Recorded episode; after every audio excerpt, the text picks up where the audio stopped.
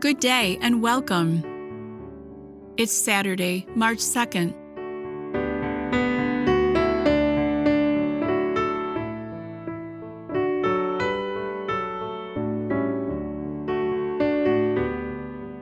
Our reflection today begins with the words and life of Saint Padre Pio, who said, Prayer is the best weapon we possess, the key that opens the heart of God. From an early age, Saint Padre Pio desired to serve God. He had visions of heaven, but also suffered attacks of the devil. Born on May 25, 1887, in Pietrelcina, Italy, as Francesco Forgione, Padre Pio consecrated himself to God at only five years old. Ten years later, he joined the order of friars, minor Capuchins, as a novice. In 1910, he professed solemn vows and was ordained to the priesthood. Until his death on September 23, 1968, he lived at a friary outside the town of San Giovanni Rotondo in southern Italy. An estimated 7 million people travel each year to visit the tomb of one of the most popular saints of the 20th century and an unofficial patron saint of Italy. The mystic priest was known for his deep love for the Mass and his devotion to the Blessed Sacrament. He built a hospital, Casa Sollievo della Sofferenza, home for relief of suffering to address the connection between physical and spiritual suffering.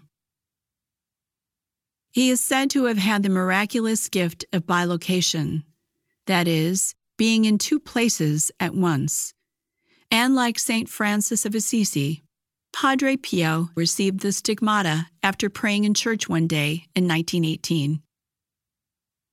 St. Padre Pio had the ability to read hearts in order to help penitents receive the fullness of God's mercy and the sacrament of penance.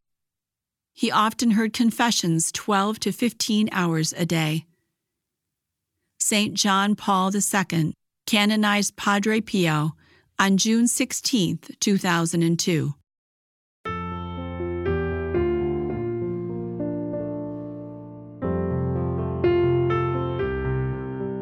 Let's turn now to our gospel, where we hear the denial of Peter.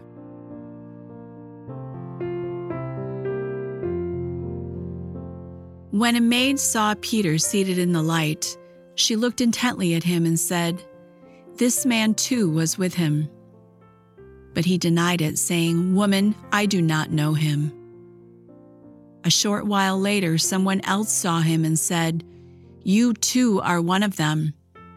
But Peter answered, My friend, I am not.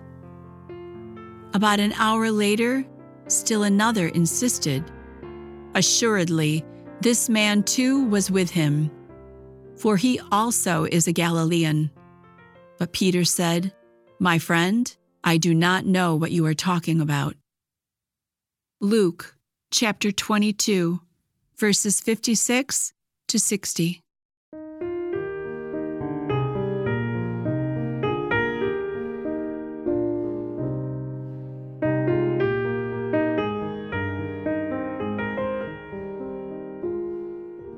Peter flat out lied. He didn't hedge. He lied. And what he lied about was being with Jesus. In the second denial, he also lied about being with the other disciples. Funny what a person can sink to. The devil is cagey. He catches me at just the wrong time, and I end up doing or saying things I never dreamed possible. Other people might lower themselves to such and such, but not me. And then I turn around and find myself doing it. I've got to face up to the hard fact that, morally speaking, none of us is independently healthy. Deliver us from evil. It was the Lord who taught me to pray these words. I really need God's help just to live one day well, like today. Spend some quiet time with the Lord.